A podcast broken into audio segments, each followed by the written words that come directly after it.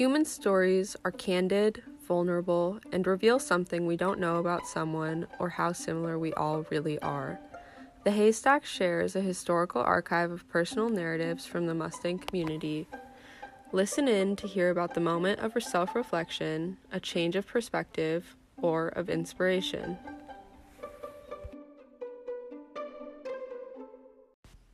Today, we are going to hear from an anonymous senior at San Diego Academy. She reflects on self love and appreciation told through a story about her pride and joy, her favorite pair of underwear.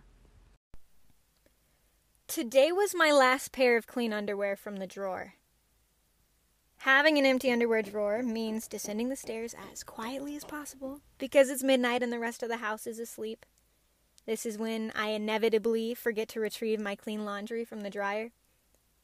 It means cold toes on dirty concrete, the zing of a single overhead fluorescent tube light, and its contrast to the black of night on the other side of the garage door windows. It also means I get to choose whatever pair of clean underwear I want from the fluffy pile in the dryer. The choice is always the same. My bright red pair from Aerie. They're my secret joy. I'm not usually the bright red underwear type. When given a choice between fashion and comfort, I choose comfort almost every time. I didn't even really mean to buy them. I'd intended to buy the beige ones, like the grandma that I am, but they were sold out, and the red pair was half price. God bless my practical shopping skills, because I never feel more rawly stunning than when I'm brushing my teeth in my red underwear and a perfectly messy bun. It doesn't matter what top I'm wearing. Maybe it's my dusty blue bralette. I love that combination. Today, it's the oversized navy blue t shirt with the beach scene sketched across the front in white that I got from a Goodwill in Hawaii for $4. I feel just as sexy in it as my bralette. As I brush my teeth, I rub a free hand across a bare belly scrunching an edge of my t shirt to reveal a flash of the ribbed red waistline of my underwear. I don't necessarily feel super skinny in my red undies, but I don't feel the need to be. I feel beautiful, exactly right. Someone, someday, will marvel at the beauty of not only my mind and soul, but also my tousled, unbrushed hair and my bare legs and the way my extra large t shirt drapes over my short, square frame as I brush my teeth.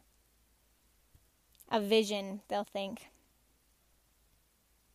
Maybe this scene takes place two years from now. Maybe 20. Until then, I'll enjoy my own beauty. My red underwear is my secret joy, the quirky, private thing that makes me smile even though I know it's silly. They help me to love my body and to love myself.